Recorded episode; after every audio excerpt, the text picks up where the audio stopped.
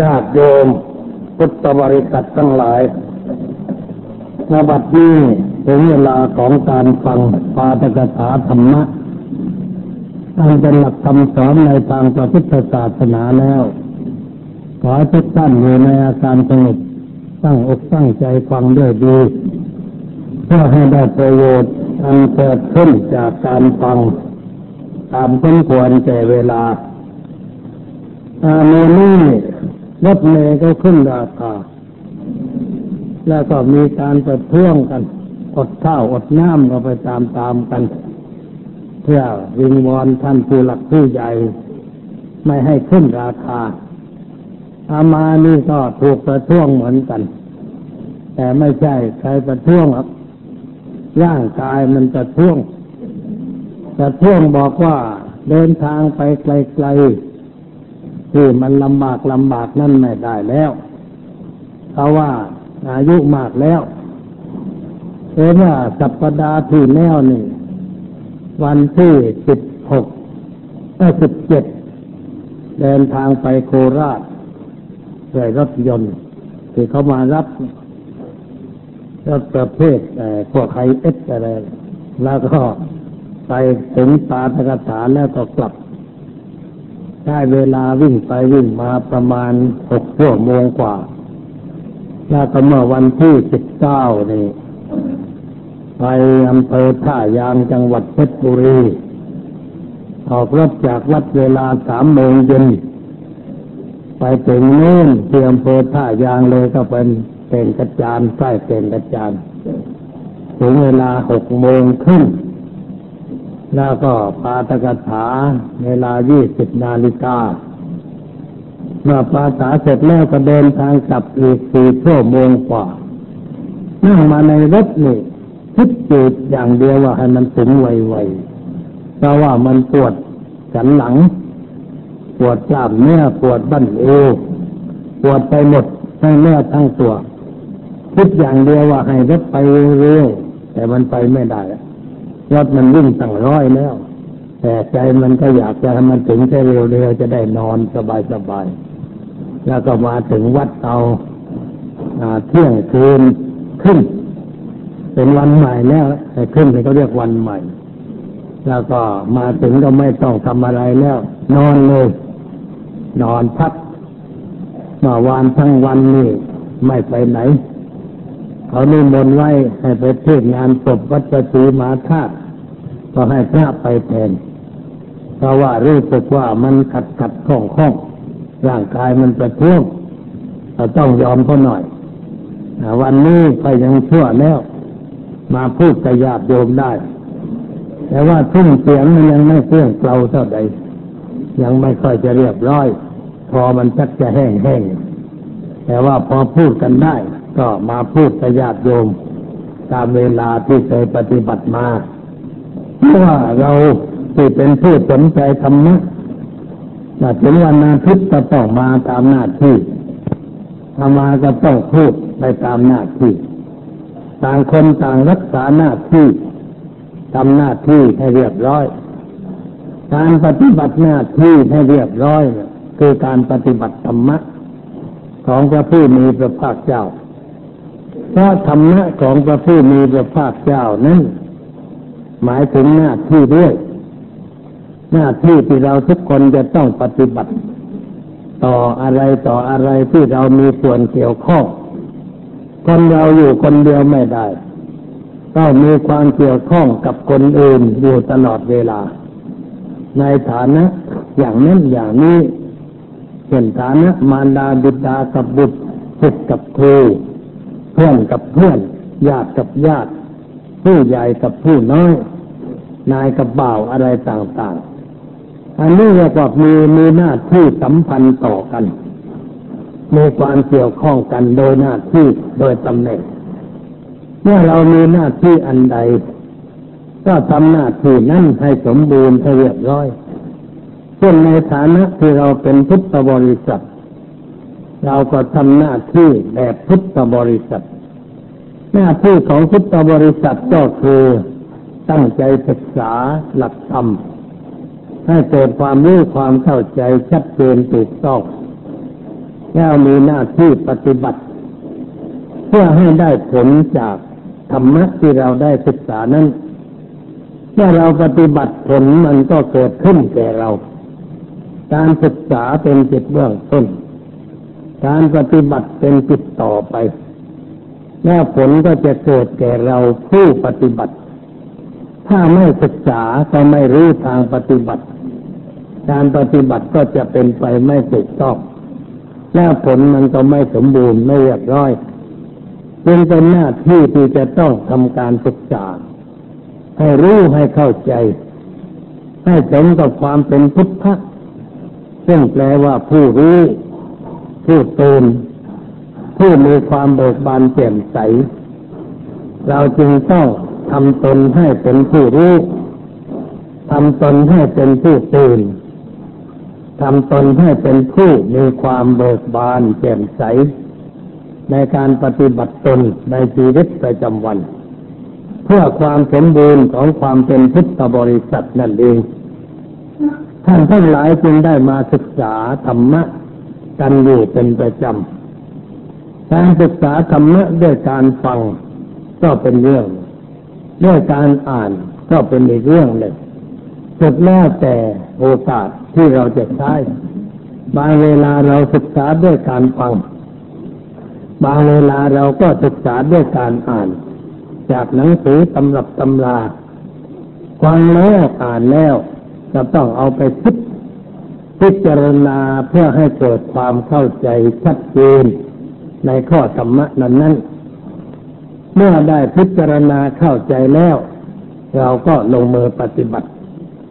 การปฏิบัตินั่นแหละเป็นเรื่องสำคัญที่เราจะต้องทำให้มากเป็นพิเศษเพราะว่าการปฏิบัตินั้นเป็นการทำให้ตัวเราดีขึ้น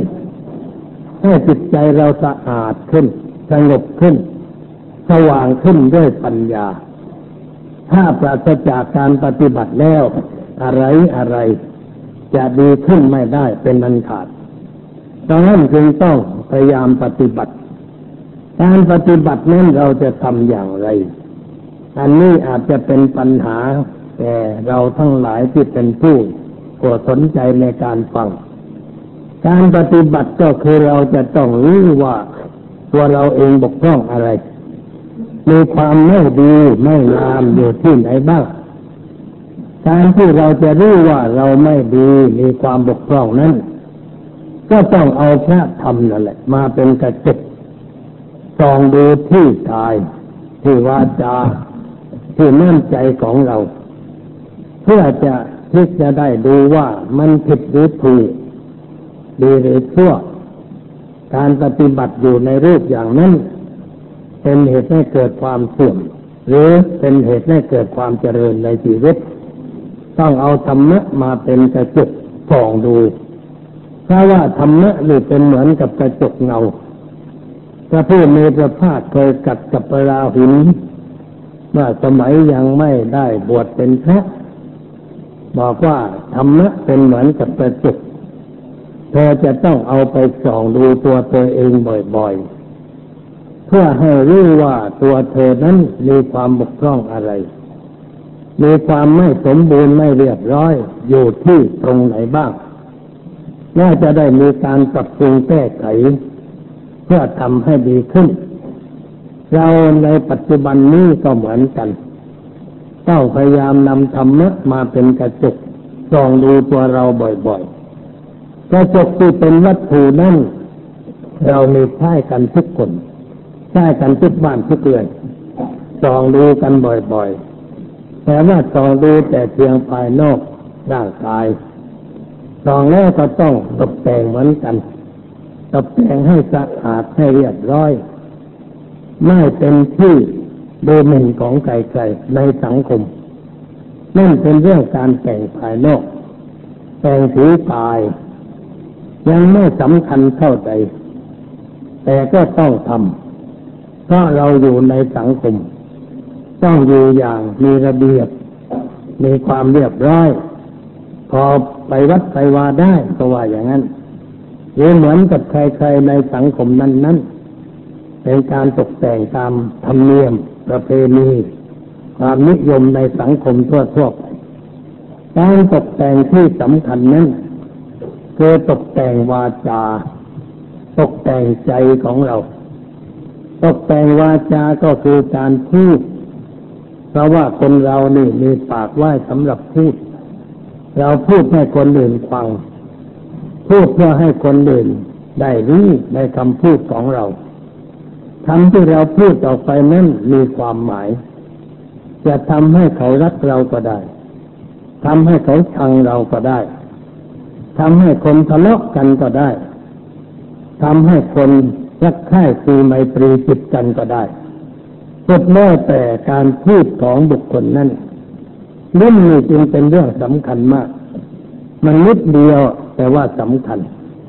ทำให้โลกปั่นป่วนไปด้วยการรบกันก็ได้ให้โลกสงบก็ได้ด้วยอำนาจลิ้นของคนเราคือการพูดนี่เองในทางพระพุทธศาสนาพระพุทธเจ้าสอนว่าพึงเปล่งวาจางามวาจางามคือวาจาที่ไพเราะสนอสูดวาจาที่อ่อนหวานวาจาที่สมานสามัคคีวาจาที่เป็นประโยชน์แก่ผู้ฟังและแก่ผู้พูดด้วยต้องพูดวาจาเช่นนั้นคำใดเป็นคำหยาบคำด่าเสียดสีด่าว่าหรือว่ากระทบกระเทือนคนอื่นเขาเรียกว่าเป็นวาจาทุพภาสิตเป็นวาจาชั่ววาจาไม่ดีถ้าใครเปล่งวาจาเช่นนั้นออกไปย่อมบาดหูคนอื่นบาดใจคนอื่นทำให้ผู้ฟังเกิดความรำคาญมีความทุกข์มีความเดือดร้อนปกติของคนเรานั่นไม่ชอบคำหยาบไม่ชอบคำโกหกไม่ชอบคำประเภทเหลวไหลเพ้อเจ้อแต่ว่าชอบคำจริงคำอ่อนหวานคำสมานสามัคคีคำที่มีประโยชน์แต่ว่าการพูดนี่มันเนื่องจากใจจากอารมณ์จากสิ่งแวดล้อมถ้าอารมณ์และสิ่งแวดล้อมทำให้เราสบายใจเราก็มักจะเปล่งวาจางามแต่ถ้าอารมณ์และสิ่งแวดล้อมทำให้เราไม่สบายใจเราก็เปล่งวาจาตามออกไปแล้วก็เป็นปัญหาให้เกิดการไม่เข้าใจกันสร้างความทุกข์ความเดือดร้อนให้แก่กันด้วยประการต่างๆจึงต้องระมัดระวังในการที่จะพูดอะไรออกไปเพราะว่าคิดแต่ก่อนแล้วจึงพูดแต่คำที่มันจำเป็นหรือพูดอีกอย่างหนึ่งว่าประหยัดหน่อยประหยัดถ้อยคำเหมือนเราประหยัดสตางค์เงินทองเงินทองเรามีแต่ว่าใช้ไม่ประหยัดมันก็หมดได้ง่ายเกิดความทุกข์ความเดือดร้อนเพราะไม่มีทรัพย์จะจับจ่ายใช้สอยเพราะเป็นหนี้เป็นสินครับก็ต้องการอะไรก็ไม่ได้สมใจเพราะเราไม่ประหยัดในการจับจ่ายใช้สอยจึงเกิดความทุกข์ความเดือดร้อนในเรื่องคำพูดนี่ก็เหมือนกันถ้าเราใช้โดยไม่ประหยัดมันก็เสียหายสร้างความทุกข์ความเดือดร้อนให้แก่บุคคลอื่นบางทีก็ต้องเป็นถ้อยร้อยความกันไปขึ้นโรงขึ้นศาลถูกจับถูกปรับไหมถูกลงโทษก็การพูดที่ไม่ประหยัดในถ้อยคำนี้เองจึงควรจะฝึกฝนเหมือนกันในเรื่องนี้ฝึกฝนว่าเราจะพูดแต่คำที่จำเป็นพูดน้อยให้เป็นประโยชน์ดีกว่าพูดมากแต่ไม่เป็นประโยชน์อะไรและคำใดที่เราจะเปล่งออกไปนั้นต้องเป็นคำที่คิดแล้วกรองแล้วจึงพูดออกไปเป็นคนพูดช้าแต่มีน้ำหนักดีกว่าพูดเรียบเรียบเร็วปลิ้นปลันแต่ทำความเสียหายให้แก่ผู้พูดเราเรียกว่าเป็นคนปากร้ายหรือว่าเป็นคนปากกลิ่นไม่ดีก็เพราะว่าพูดไม่ดีนั่นเองการพูดไม่ดีก็เพราะไม่ระมัดระวังในการที่จะพูดอะไรออกไปเขาเรียกว่าปากไม่มีหูรูดตัวไม่ได้ยับยั้งนั่นเอง เลยพูดไปตามอารมณ์อะไรมากระทบต่อปั้งเข้าใส่เลยทีเดียวโดยไม่ได้คิดว่าอะไรเป็นอะไรเราควรจะพูดอะไรกับเขานี่เขาเรียกว่าไม่มีการคิดก่อนจึงพูดจึงเกิดความเสียหายถ้าสังเกตดูให้ดีแล้วคนเราที่ได้ท่าได้แกงกันนั่นเพราะเรื่องคำพูดนี่ไม่ใช่น้อยเหตุมันอยู่ที่การพูดถึงได้ยิงกันฆ่ากันด้วยประการต่างๆเพราะเรื่องการพูดเป็นเหตุพูดให้ไม่เป็นที่ถูกใจเลยก็โกรธเคืองแล้วก็เป็นเหตุให้ฆ่าฟันกันแต่ถ้าเป็นคนพูดดีมีประโยชน์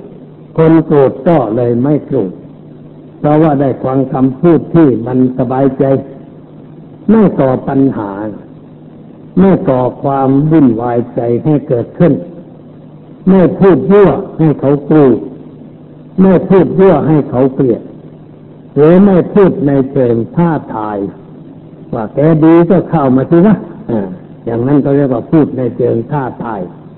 อันนี้คนรับคำท่ามันก็ลองเหมือนกันเรื่องเราให้เลยคนถูกท่าก็เลยปิดปากพูดไม่ได้ต่อไปอันนี้เกิดความเสียหายความแตกแยกจากมิตรก็เนื่องจากการพูดที่ไม่ได้ระมัดระวังจึงได้แตกแยกกันดังนั้นในฐานะที่เราเป็นพุทธบริษัท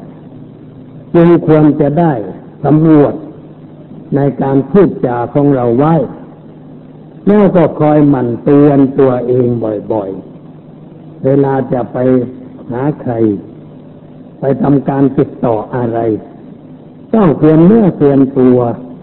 ไม่ใช่ไปเฉยๆเตือนเนื้อเตือนตัวไปในการที่จะพูดว่าอย่างไรเช่นเราจะไปติดต่อกับใครด้วยเรื่องอะไรก็ต้องวางแผนว่าเราจะพูดขึ้นต้นอย่างไรตอนกลางอย่างไรจบลงด้วยเรื่องอะไรเราต้องเตรียมไว้เตรียมพูดไป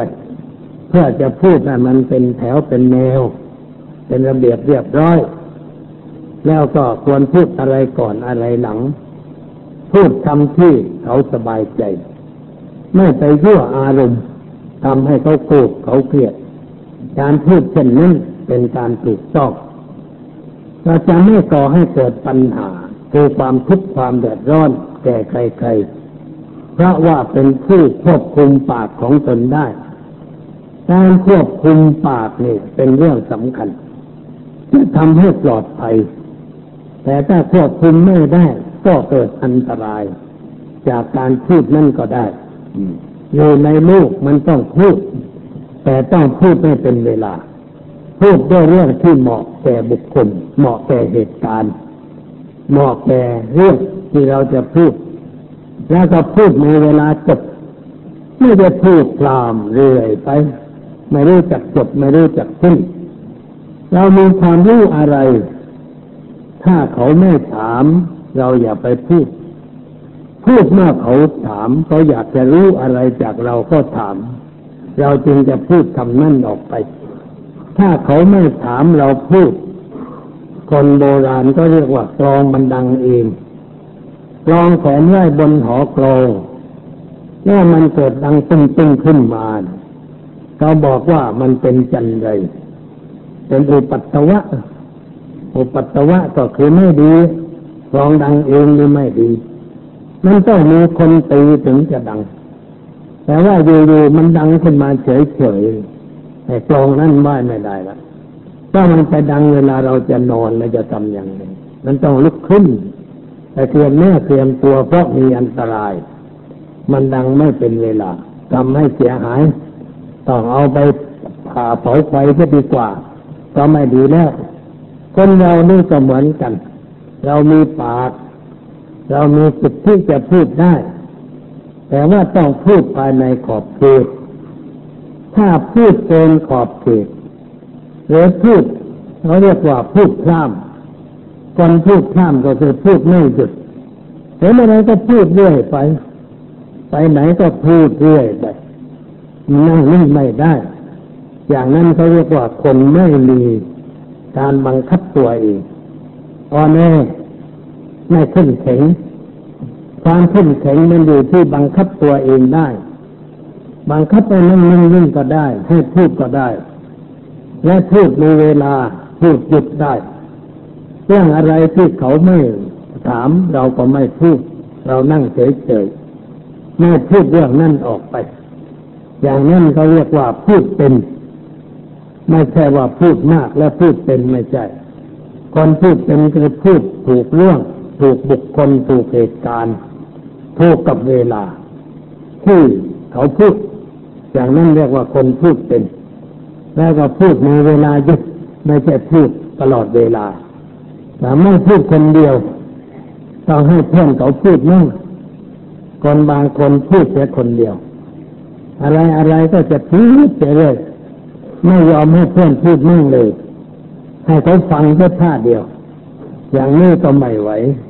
เอาเปรียบกันมากไปควรมีเวลาหยุดให้คนอื่นพูดบ้างแล้วเมื่อเขาพูดเราก็ต้องฟังนักฟังหรือนักพูดที่ดีนั้นต้องพูดเมื่อคนอื่นฟังต้องฟังเมื่อคนอื่นพูดนะเราใช้ได้อันนี้คนอื่นจะพูดเราก็จะพูดเลยพูดสองคนพูดสองคนแล้วใครจะฟังต่างคนต่างพูดเลยไม่มีใครฟังกลายเป็นทะเลาะกันวิวาทกันไปวิวาทแต่พูดกันสองคนพูดทะเลาะกันไอ้ทะเลาะกันน่ะคือตีกันวิวาทน่ะคือเถียงกันวิวาทะต่างคนต่างพูดแต่เลยเถียงกันไม่ได้เรื่องอะไรเมื่อคนเดินพูดเราก็หยุดเสียบ้างท่านมาเขาหยุดเราก็พูดบ้างคนเราเวลาพูดเนี่ยมันต้องมีการหยุดให้คนอื่นแสดงบ้างอย่าแย่งพูดคนเดียวอย่าพูดเรื่องเดียวอยู่ตลอดเวลาให้คนอื่นได้พูดมั่งเราฟังเขาบ้างไม่ใช่เราพูดคนเดียวให้เขาฟังอย่างนั้นไม่ดีจึงต้องมีการแก้ไขพระพุทธเจ้าท่านสอนภิกษุอยู่เรื่องหนึ่งบอกว่าภิกษุทั้งหลายเมื่อเธอมาพบกันให้จะทำ12อย่างเธอหนึ่งนี้อย่างพระอริยเจ้าพระอริยเจ้าทั้งหลายนั้นท่านชอบนี้ท่านพูดเมื่อมีคนถามพูดเมื่อมีเรื่องที่จะต้องให้พูดท่านไม่พูดปล้ำไม่พูดเพ้อเจ้อเรื่อยไปจึงเรียกว่านิ่งอย่างพระอริยเจ้าอันนี้ถ้าจะพูดกันจะต้องพูดธรรมะสนทนาธรรมกันพูดเรื่องศีลเรื่องทานเรื่องภาวนาเรื่องฟังธรรมเรื่องการแสดงธรรมเรื่องอะไรต่างๆเรียกว่าเรื่องที่ควรพูดแล้วทำให้คนฉลาดพูดแล้วทำให้คนดีขึ้นให้มีปัญญาให้รู้จักเหตุรู้จักผลรู้จักตนรู้จักประมาณรู้จักเวลารู้จักบุคคลรู้จักประชุมชนที่เข้าไปเกี่ยวข้องอย่างนี้เรียกว่าพูดดีมีคุณค่าชีวิตเป็นประโยชน์การพูดนั้นมีความหมายเรื่องการพูดนี่เป็นเรื่องสำคัญมากจึงต้องมีการกล่อมเกลาการพูดให้มันน้อยลงไปบ้างให้มันถูกเวลาบ้างหรือว่าหยุดพูดเสียบ้างสบายดีการหยุดพูดนั้นไม่เป็นไปแต่เขินพูดมากไปก็เกิดปัญหาคือความทุกข์ความเดือดร้อนในสมัยหนึ่งก็มีคำว่าโอตภัยโอตภัยคือว่าภัยที่เกิดจากปากเกิดจากการพูดไม่เข้าเรื่องสมัยนั้นการเมืองเปลี่ยนแปลงใหม่ๆใครๆก็จะระวังการพูดเพราะถ้าพูดไม่ดีก็เป็นโอตภัยติดคุกติดตารางได้หลายปีเลยทีเดียวมีหลายคนที่เผลอพูดออกไปโดยขาดความยั้งคิดเขาก็เอาไปลงโทษเรื่องจากการพูดอย่างนั้นดังนั้นเราจึงต้องระมัดระวังอยู่ตลอดเวลาการระมัดระวังก็คือการมีสติคอยควบคุมตัวเองน่าจะไปพบกับใครไปเกี่ยวข้องกับบุคคลใดเหตุการณ์ใดก็ให้บอกตนเองว่าระวังพูดเอาแต่จำเป็นพูดแต่เรื่องที่เป็นประโยชน์อย่าพูดพลาด อย่าพูดยั่วกิเลสแล้วก็ต้องใจสงบไว้ใจเย็นเย็นไว้อย่าร้อนพอร้อนแล้วของออกมาก็ร้อนคือถ้าข้างในมันร้อนออกมาข้างนอกมันก็ร้อนคนใจร้อนพูดร้อนกายปฏิบัติก็เป็นไปในทางร้อนเพราะใจมันร้อนเพราะงั้นต้องทำใจเย็นเย็นอย่าใจร้อนใจเร็วอย่าหุนหันพลันเล่นอย่าทำอะไรที่มันไม่เหมาะไม่ควรเรียกว่าเตือนไว้ก่อนถ้าเราได้เตือนตัวเองไว้ก่อนอย่างนี้ปลอดภัยเราเข้าไปสู่สถานที่ใดเกี่ยวข้องกับใครจะไม่มีปัญหาอะไรเกิดขึ้นนี่ก็เรียกว่าปฏิบัติธรรมะในทางวาจาซึ่งเป็นเรื่องสำคัญและจำเป็นสำหรับชีวิตประจำวันประการหนึ่งที่ประการหนึ่งนั้นเรียกว่าส่วนลึกของชีวิตส่วนลึกของชีวิตจะอยู่ที่ใจของเราเราทุกคนนี่มีกายมีใจกายกับใจนี่อาศัยกันเหมือนคนอาศัยเรือเดินทางข้ามแม่น้ำเรือก็เป็นสิ่งจำเป็นถ้าไม่มีเรือมันก็ข้ามไม่ได้หรือไม่มีเรือก็ต้องมีแพแต่ก็เป็นพาหนะสำหรับข้ามฝั่งเหมือนกันร่างกายนี่เหมือนเรือเหมือนแพใจนั่นเป็นเจ้าของเรือเจ้าของแพเรือแพจะเป็นอย่างไรก็เนื่องจากใจของบุคคลผู้นั้นร่างกายการแสดงออกทุกสิ่งทุกอย่างของแต่ละบุคคลมันขึ้นอยู่กับจิตใจของผู้นั้นถ้าใจดีใจงามเรื่องอะไรอะไรก็เรียบร้อยเป็นไปในทางดีแต่ถ้าใจต่ำใจสามการแสดงออกก็เป็นไปในทางชั่วในทางพระพุทธศาสนาจึงมีหลักไว้ว่าใจเป็นใหญ่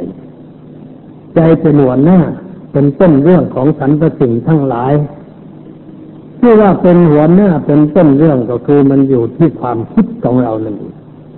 อะไรๆมันเกิดจากการคิดก่อนเราจะพูดก็เพราะคิดก่อนเราจะทำอะไรทางร่างกายจะเคลื่อนไหวมือไม้เท้าอะไรต่างๆมันอยู่ที่ความคิดถ้าใจไม่คิดกายมันก็ไม่เคลื่อนไหวปากก็ไม่พูดเพราะใจไม่สั่งคำสั่งออกจากใจกายกับวาจานั้นเป็นผู้ทำตามสั่งท่านจึงกล่าวว่าใจเป็นนายกายเป็นเบา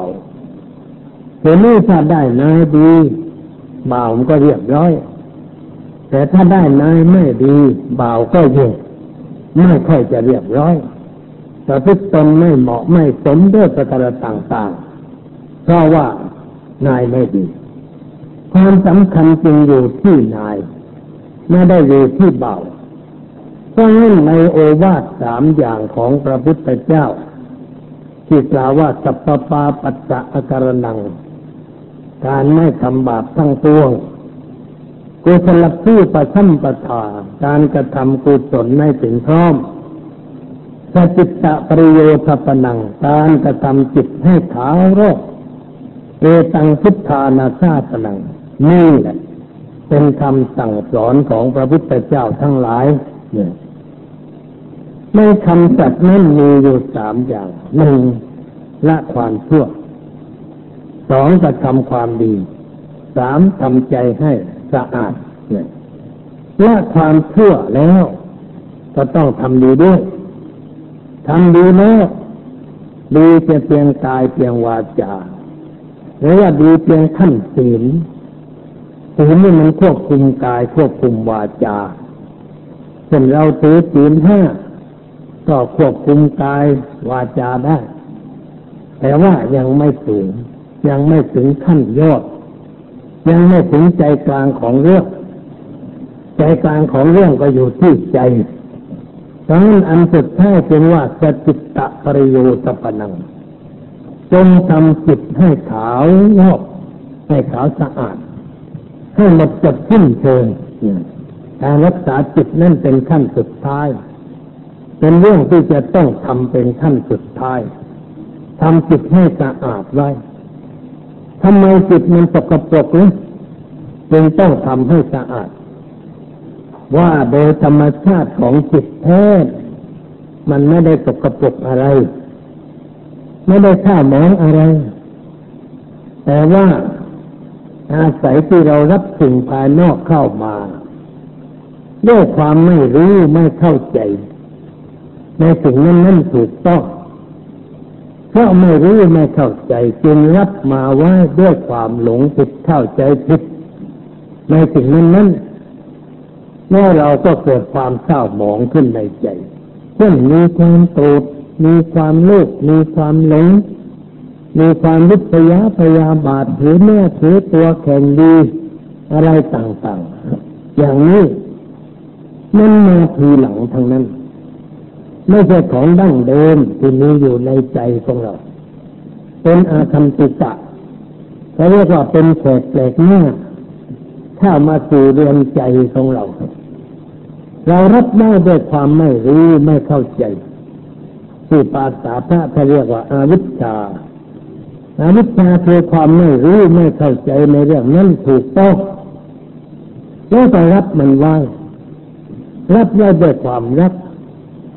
รับได้ด้วยความหลงรับได้ด้วยความเกลียดเกลียดก็รับเหมือนกันเช่นเราเกลียดคนนั้นเกลียดคนนี้เราก็รับไว้ด้วยความเกลียดแต่เรารักก็รับไว้ด้วยความรักแต่เราหลงก็รับไว้ด้วยความหลงนี่รับไว้เอามาสะสมไว้ในใจจนเต็มไปหมดแล้วมันก็ไหลออกมาทางกายทางวาจา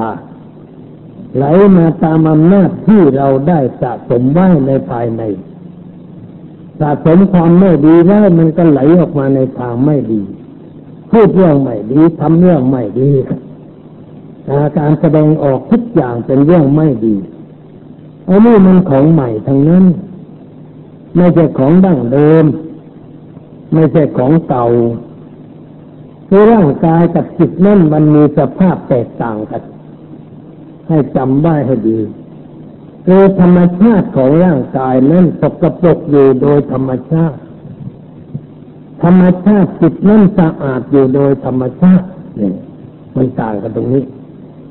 คือร่างกายมันสกปรกอยู่โดยธรรมชาติร่างกายเราทั้งเนื้อทั้งตัวตั้งแต่ปลายผมถึงปลายเท้ามันสกปรกโดยธรรมชาติเราจึงต้องอาบน้ำทาแป้งแต่งตัวใส่น้ำอบใส่น้ำหอมด้วยประการต่างๆที่ต้องทำอย่างนั้นก็เพื่ออะไรเพื่อดับกลิ่นที่ไม่สะอาดอันนี้อยู่ในตัวเรานั่นเองแล้วเราปล่อยตามธรรมชาติ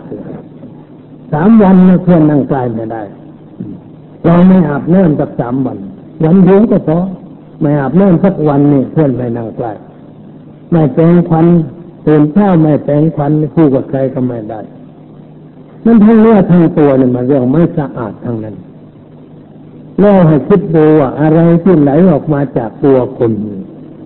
มีอะไรสะอาดบ้างรูไหลออกมันมีมาก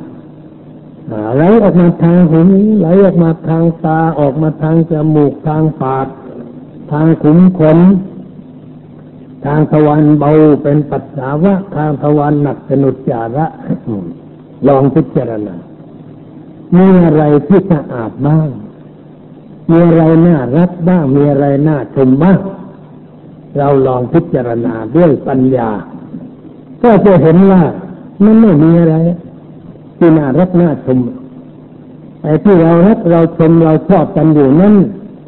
เราทำไปด้วยความหลงหลับหูหลับตามัวเมาไปตามเรื่องไม่ได้พิจารณาอะไรถ้าพิจารณาแล้วก็จะเบื่อหน่ายในสิ่งเหล่านั้นอันนี้คือธรรมชาติของร่างกายพูดไปแล้วโยมอย่าไปเบื่อร่างกายเขา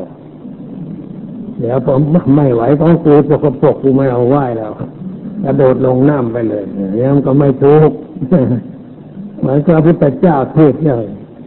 ความปฏิกูลของร่างกายให้พระฟังให้พระไปกระโดดน้ำบ้างโหลดเหวบ้างนี่คือความเข้าใจผิด เราอยู่กับสิ่งสกปรกเราใช้สิ่งสกปรกให้เป็นประโยชน์นั้นแต่ของเน่านี่มันใช้ประโยชน์ได้ทำปุ๋ยได้ไม่เมื่อเน่าหญ้าเน่าอะไรเน่าเน่าเนี่ยเอาไปทำปุ๋ยได้ต้นไม้ยังต้องการแล้วก็เจริญออกใบออกดอกออกผลให้เรากินเราใช้ต่อไปร่างกายเรานี่ก็เหมือนกันนะมันเป็นของป่วยเน่าแต่เราใช้ร่างกายนี้เป็นเครื่องมือสำหรับไปสู่ฝั่งคือความดับทุกข์ก็เล่าเป็นเรื่องเปรียบเทียบว่าชายคนหนึ่งวิ่งหนีฆ่าศึก4ตนหรือดาบมาทั้ง4คนจะไล่ฆ่าเขาก็วิ่งสุดฝีเท้าไม่ให้ฆ่าศึกฆ่าได้ก็มาถึงแม่น้ำกว้างใหญ่กระแสน้ำเชี่ยวไม่รู้จะไปอย่างไรก็เห็นศพลอยอยู่ศพหนึ่งเหม็นตึ๊บๆเขาก็กระโดดลงไปเกาะศพนั้นทั้งๆที่เหม็นเต็มทีแต่ว่าความกลัวไอ้เขาจะฆ่าเนี่ยมันแรงกว่ากลัวตายแรงกว่าเลยก็เอาศพนั้นแหละเป็นเรือแพขึ้นนั่งแล้วก็พายอย่างรวดเร็วทักถือมือเลยออกจากฝั่งไปกลางน้ำไอ้ข้าศึก4 คนก็ยืนมองตาเขียวอยู่นั่นเองไม่สามารถจะทำร้ายคนนั้นได้คนนั้นก็ไอ้ตัวกลิ่นก็เหม็นน่าเกลียดมีหนอนด้วยก็เลยรีบจำใหญ่เพื่อจะได้ขึ้นฝั่งไวๆพอถึงฝั่งก็ถูกตบจมน้ำกระโดดขึ้นฝั่งเลยแล้วมองไปฝั่งโน้นโน่นยังขยับท่าอยู่อยากร่างตั้งท่าอยากควันอยู่ฝั่งโน้นนะฝั่งลมไว้ควันคนไม่ได้แล้วมันปลอดไปเนี่ยยันใดคนเรานี่ก็เหมือนกันร่างกายนี่เหมือนกับซากศพที่เราจะต้องใช้เพื่อเป็นแพสำหรับว่ายข้ามกระแสแห่งความทุกข์ในความทุกข์นี่มันเหมือนกับทะเลใหญ่ภาษาธรรมะเขาเรียกว่าโอคะโอคะแปลว่าห่วงน้ำใหญ่โอคะสงสารในห่วงน้ำแห่งการเวียนว่ายตายเกิดเรามันตกอยู่ในห่วงน้ำใหญ่ไม่ถึงฝั่งสักทีเที่ยวว่ายเที่ยววนไม่ไปฝั่งโน้นสักทีฝั่งโน้นคือฝั่งที่ไม่เหมือนฝั่งนี้ฝั่งนี้มีเกิดมีแก่มีเจ็บมีตายฝั่งโน้นไม่มีอย่างนั้นฝั่งนี้มีทุกข์แต่ฝั่งโน้นไม่มีทุกข์ให้ก็ไปถึงฝั่งโน้นไอ้จะไปฝั่งโน้นเนี่ยต้องอาศัยร่างกายอันเปื่อยเน่าของเรานี่เองเพื่อข้ามไปสู่ฝั่งโน้นให้ไปถึงฝั่งที่เราต้องการใช้ร่างกายเนี่ยเป็นแพเป็นเครื่องมือเพื่อจะข้ามฝั่งทุกครั้งที่เราเกี่ยวกับร่างกายก็ต้องเกี่ยวด้วยสติปัญญาเมื่อเราจะแต่งก็แต่งด้วยสติปัญญาใช่อะไรก็ใช่ด้วยสติปัญญาไม่หลงไม่มัวเมาในสิ่งนั้นไม่เพลิดเพลินจนเป็นเหตุให้เกิดความทุกข์ในสิ่งนั้นลงเช่นเราเห็นหนังเหี่ยวซึ่งมันบอกความเก่งอย่าไปตกใจบางคนก็เห็นเหี่ยวแม้ตกใจติดแก่แล้วจะทำยังไงไปหาพวกหมอช่วยทำการผ่าตัดแต่งใบหน้าให้ดึงไปผูกไว้ข้างหลังเดี๋ยวก็เรียกว่าศัลยกรรมตกแต่ง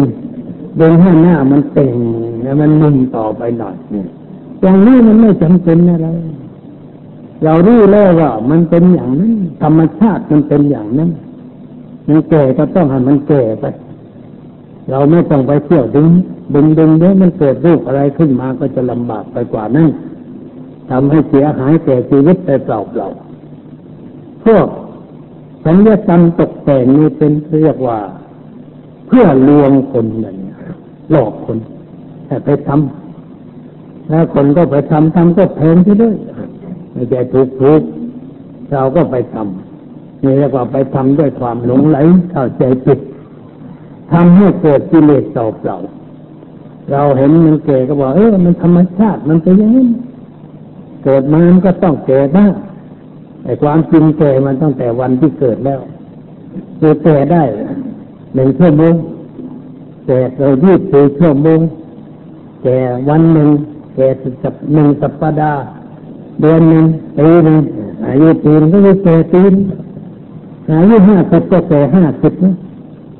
อาตมานี่แก่72ยังไม่เป็นดีแก่72แล้วเนี่ยมันก็แก่ไปเรื่อยๆบางคนก็แก่80แก่80 ปีแก่100 ปีมันก็เป็นไปตามเรื่องร่างกายมันเป็นอย่างนั้นอย่าไปยุ่งกับมันแต่ว่าใช้มันไปตามเรื่องใช้เพื่อจะพึกธรรมมองความเจ็บให้เกิดปัญญามองความเจ็บไข้ได้ป่วยให้เกิดปัญญามองความเปลี่ยนแปลงของสังขารร่างกายให้เกิดปัญญาอย่างนี้เรียกว่าเรามองเป็นมองแล้วเกิดปัญญาในมองเป็นถ้ามองนี่เกิดพุ่มใจแน่ใจตัวเองว่าเรานี่ร่างกายไม่เหมือนเขาอย่างนั้นอย่างนี้ไม่สวยบ้างดำไปบ้างตาไม่ดีบ้างอะไรไม่ดีบ้างธรรมชาติอย่างนั้นรูปธรรมนามธรรมทำเอาได้มาได้มันเป็นเองตามธรรมชาติเราใช้มันให้เป็นประโยชน์ก็แล้วกันเพราะการกระทำความดีการปฏิบัติตนเพื่อความพ้นทุกข์นั้นไม่ได้มีการจำกัดจำเขี่ยไว้ว่าเฉพาะคนนั้นเฉพาะคนนี้หาไม่ได้ไม่ได้จำกัดว่าคนผิวขาวจึงจะพ้นทุกข์ได้ผิวดำพ้นทุกข์ไม่ได้หรือผิวดำพ้นทุกข์ได้ผิวขาวพ้นทุกข์ไม่ได้ไม่ว่าอย่างนั้นเมื่อมีใจที่จะรับรู้ในเรื่องความทุกข์ในเรื่องเหตุให้เกิดทุกข์ความดับทุกข์ได้และแนวทางปฏิบัติให้ถึงความดับทุกข์ได้ผู้นั้นก็พ้นทุกข์ได้ท่านทำอยู่ที่ใจไม่ได้อยู่ที่ถือกายไม่ได้อยู่ที่ถือหนังอันเป็นเรื่องภายนอกเราจึงควรคิดให้เกิดประโยชน์อย่าไปคิดเอาแต่ถือโหนข้างนอกคิดให้ซึ้งลงไปถึงเรื่องข้างในคือใจธรรมชาติของร่างกายนั่นไม่สะอาดเราก็ต้องตกแต่งอาบน้ำทาแป้งแต่งตัวไปตามเรื่องพอสมน้ำสมเนื้อพอสมควรไม่แต่งมากเกินไปบางทีมันจะมากเกินไปดูบางคนเนี่ยดูแล้วตกใจไม่รู้ว่าไปทาเขาทำไมมากมายเลือดเทอะทั้งหน้าไอ้ที่ตาเนี่ยไปทาทำไมตาจนตาคลิ้งเรื่องอะไรไปตามันเขียวตามันก็ดูแล้วไปตามันเขียวทำไมถ้าลุงหนูคนหนึ่งมาที่กุฏิถามว่าหนูเป็นไงแร่หยิบแร่ยั่วถามว่าหนูเป็นไงก็ไม่เป็นไรเลยแต่มาตาขอบช้ำเขียวรวยแล้วถามว่าหลวงพ่อนี่ซื่อไม่รู้จักเลยเราคนนึกอย่างนี้ไม่ก็ทำไมถึงถามอย่างนั้นก็เขาท่านี่ไหวหยอดไหวมันสวยเนี่ยเพราะว่าดูหน้ามันไม่สวยอะไรตอนนึกในใจว่าทำไมไปทาอย่างนั้นมันไม่จำเป็นอะไรเพิ่มภาระให้แก่ผิวหนังเปล่าๆทาไปทามาเดี๋ยวผิวหนังอักเสบเกิดปัญหาเกิดความทุกข์ขึ้นมาอีกไม่ใช่เลยลูกตาตรงนี้อันนี้ของนั้นถ้าเป็นพิษอะไรซึมก็ไปในตาผิวหนังมันซึมได้นะมันมีรูเล็กๆเนี่ยทาที่ตาเนี่ยมันซึมลงไปถึงตาได้ตาอาจจะเสียก็ได้เราไม่รู้ว่าของนี่มันมีพิษหรือเปล่าถ้าไปเที่ยวทาก็ทำมันไม่จำเป็นอะไรที่จะต้องทาอย่างนั้นอันตรายเปล่าๆเราแต่งพอสมควรพอเรียกว่าพองามไปวัดไปวาก็แต่งพอสมควรไปสมาคมอะไรก็แต่งพอสมควรตามไม่เกินไปก็ใช้ได้แล้วก็ใช้ร่างกายนี้ให้เป็นประโยชน์ในการปฏิบัติธรรมมีเรื่องอย่างนี้ร่างกายมันเป็นอย่างนี้แต่ในเรื่องของใจนั่นเป็นเรื่องที่ไม่เหมือนกายคือธรรมชาติของจิตนั่นเป็นธรรมชาติที่สะอาด ผ่องใสอยู่ตลอดเวลาประพัดสอนพระพุทธเจ้าตรัสว่าประพัดสรณิทังภิกขเวจิตตังตันจะคู่อาคันตุเกหิอุปกิริถังคำบาลีว่าอย่างนั้นบอกว่าดูก่อนภิกษุทั้งหลายจิตนี้เป็นธรรมชาติผุดผ่องประพัดสอนประพัดสระแปลว่าผุดผ่องคือผ่องใสเหมือนกับเพชรน้ำหนึ่งอยู่ตลอดเวลาแต่จะเศร้าหมองเพราะสิ่งที่โจรเข้ามาไอ้สิ่งที่โจรเข้ามานั้นมันมาจากไหนมันมาทางตารูปเข้ามาทางตาเสียงเข้ามาทางหูกลิ่นเข้ามาทางจมูกรสเข้ามาทางลิ้นสิ่งถูกต้องทางกายประสาทเรียกว่าโผฏฐัพพะกระทบร่างกายผ่านกายประสาทเข้ามาใจก็ไปรับรู้สิ่งนั้นใจนี่ไปรับรู้ที่ตาไปรับรู้ที่หูไปรับรู้ที่จมูกที่ลิ้นที่กายไปรับรู้เพราะว่าธรรมชาติของชีวิตนี่มันเป็นเครื่องยนต์ที่พิสดารประกอบเครื่องได้ดีมากเรียบร้อยตาเห็นรูปปุ๊บรู้ได้ทันทีว่าเป็นอะไรใจรู้ทันทีส่งคลื่นถึงกันหมดไอ้เครื่องรวมมันอยู่ในสมองส่งถึงกันหมดแต่ถ้าส่วนใดส่วนหนึ่งของสมองเกิดไม่คล่องมันเสียหายเวลานี้ปันเดชเสรีพูดนำสวดมนต์ขัดข้องอะไรบางอย่างนิดหน่อยๆตอนนั่งขึ้นแต่เมตตาว่าไม่ถูกเอามาไม่ก็แกง่วงไม่ก็นั่งก้มๆแล้วบอกโยมง่วงวันนี้ว่าไม่ถูกไม่ต้องไม่ใจไม่ใช่เรื่องง่วงเรื่องมันเป็นอัมพฤกษ์เขาเรียกว่าอัมพฤกษ์เกิดเส้นโลหิตฝอยที่ไปเรื่องสมองนี่มันไม่เคยเรียบร้อยแต่เรื่องไม่คล่องเราลึกไม่เคยออกว่าไม่เคยถูกหมอดำรงเลยเข้ามาดูว่าอ้าวคุณเสรีมันไม่สบายไปพาโรงพยาบาลไปโรงพยาบาลเลยสมหมอเลยกักตัวไว้ตรวจสอบต่อไปนี่ความไม่เที่ยงของร่างกายมันก็เป็นอย่างนี้มันเป็นไปได้เครื่องมันเสียได้สมองมันส่วนใดส่วนหนึ่งเสียแล้วมันบังคับไม่ได้เคลื่อนไหวไม่ได้นั่นมือยังเคลื่อนไหวได้แต่ว่าปลายมือปลายเท้ามันชาจับอะไรไม่รู้สึกนี่เขาเรียกว่าเป็นอัมพฤกษ์เรียกว่าเป็นกองหน้าของอัมพาตอัมพฤกษ์มาก่อนแต่รักษาไม่ทันก็อัมพาตโจมตีอัมพาตโจมตีก็มือซีกหนึ่งใช้ไม่ได้ร่างกายซีกหนึ่งใช้ไม่ได้นอนอยู่นอนนิ่งแต่ว่ายังพูดได้แต่ก็พูดอย่างนั้นไม่ได้เรื่องอะไรทำอะไรก็ไม่ได้นี่ร่างกายมันเป็นอย่างนี้โรคมันมีทั่วกันเป็นเรื่องธรรมดาเราอย่าไปทุกข์ไปร้อนแต่ว่าป้องกันไว้บ้างเรียนรู้เรื่องสุขภาพมนาไหม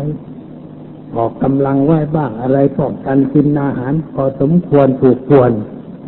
อย่าใช้มันเกินพอดีไปมันเกิดปัญหาอามานี่ก็ใช้มันมากไปหน่อยต่อไปนี่ก็จะไม่เอาละให้มันครบ72ก่อนเลยว่ายังไม่ครบยังอีกหลายเดือนพอครบ72แล้วปิดรายการทีเดียวเอาได้ที่วัดพอแล้วถ้าจะเทศก็วนอยู่ในกรุงเทพเป็นแต่เนี่ยกองทหารโรงเรียนมหาวิทยาลัยวนอยู่แต่นี่พอแล้ว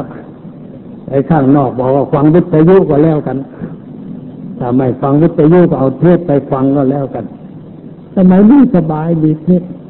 ถ้าพระพุทธเจ้ามาโปรดในสมัยนี้ไม่ต้องจาริกแล้ว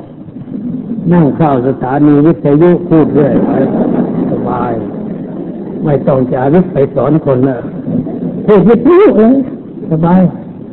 สะดวกแล้วเดี๋ยวนี้นะอันนี้ก็แก่แล้วก็เอาโยมอยากจะฟังเอาเทศไปฟังที่บัดอัดเทศไว้เยอะๆเอาไปฟังกันปฏิบัติกันไปตามเรื่องก็สบายไม่เกิดปัญหายุ่งยากไม่ต้องเดินทางเพราะว่าเดินทางบางทีมันก็สมบุกสมบันพอสมควร ทำให้ร่างกายมันกระเพื่อนแก่แล้วมันก็ปวดเอวปวดหลังมาไอ้สมัยก่อนไม่เคยเป็นไอ้ลูกอย่างนี้ไปไหนก็ไปกันนั่งรถจิ๊บไปโยกไปเยกไปในทุ่งในนาไปไม่เมื่อไรแข็งแรงต้านทานดีไอ้นี่มันเครื่องเก่าเขาเรียกว่ารถเก่าจะเอาไปวิ่งทางที่มีหลุมมีบ่อแล้วก็จอดกันอะไรนี่ไปไม่ไหวธรรมชาติมันเป็นอย่างนั้นเราก็ต้องประคับประคองไว้เพื่อจะใช้นานๆให้เป็นประโยชน์แก่สาธุชนผู้สนใจธรรมะต่อไปเรื่องร่างกายในเรื่องจิตนั้นมันผ่องใสดังที่ว่าแต่เศร้าหมองเพราะสิ่งที่เข้ามาในการปฏิบัติธรรมเกี่ยวกับเรื่องนี้เราก็ต้องมีการฝึกจิตฝึกจิตนั้นก็คือฝึกสติปัญญาฝึกสติตัวสติมีตัวสำคัญที่สุดที่เราเรียกว่าสติคำนี้เป็นคำสำคัญมากสำคัญที่สุดสำหรับชีวิตของคนเราทุกคนเป็นสิ่งที่เราขาดไม่ได้ขาดเมื่อใดยิ่งเมื่อนั้นแม่ครัวนั่งหั่นผักปุ๊บเลือดไหลแล้วทำไมไม่ชี้หน่อยนี่ก็ขาดสติมันก็หันนี่ชี้เอาให้ทำอะไรที่เจ็บเนื้อเจ็บตัวก็เพราะขาดสติเดินถลำลอกเอะกระเทิมอะไรต่ออะไรมันขาดสติทั้งนั้นถ้าเกิดปัญหาขึ้นในชีวิตเมื่อใดแสดงว่าสติบกสติไม่สมบูรณ์เมื่อสติไม่สมบูรณ์ก็เกิดปัญหาการกระทำมันสะดุดเกิดปัญหาขึ้นมาทันทีจึงต้องฝึกสติกับสัมปชัญญะสองตัวนี้ไว้คือให้คอยสำเนียกการกระทำของตนตาเห็นรูปก็ให้รู้สึกตัวว่าได้เห็น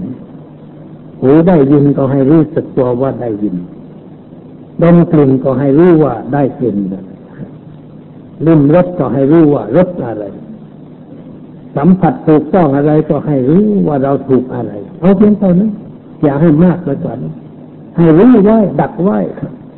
อย่าให้เกิดการปรุงแต่งเพราะว่ากรรมวิธีในชีวิตของคนเรานั้นมันไม่หยุดเพียงนั้นถ้าเราไม่ไปตักมันไว้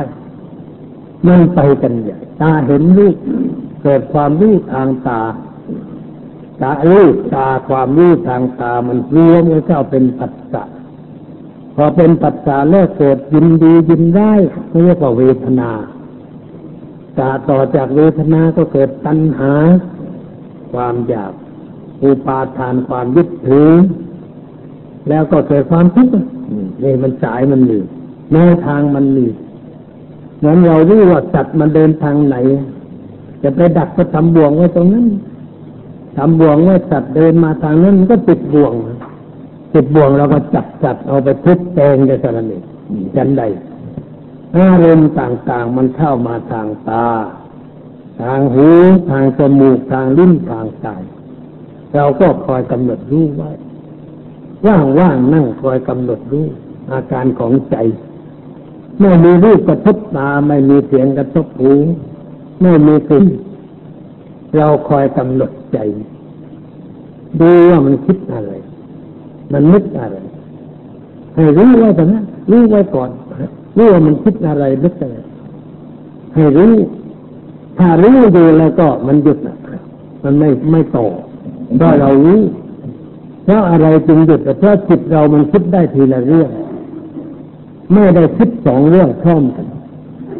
อันนี้พอเรารู้ปุ๊บมันหยุดปุ๊บมันหยุดเราก็หมดเรื่องอันเดิมเกิดดีไปรู้อีกมันก็หยุดอีกคอยสกัดไว้อย่างนั้น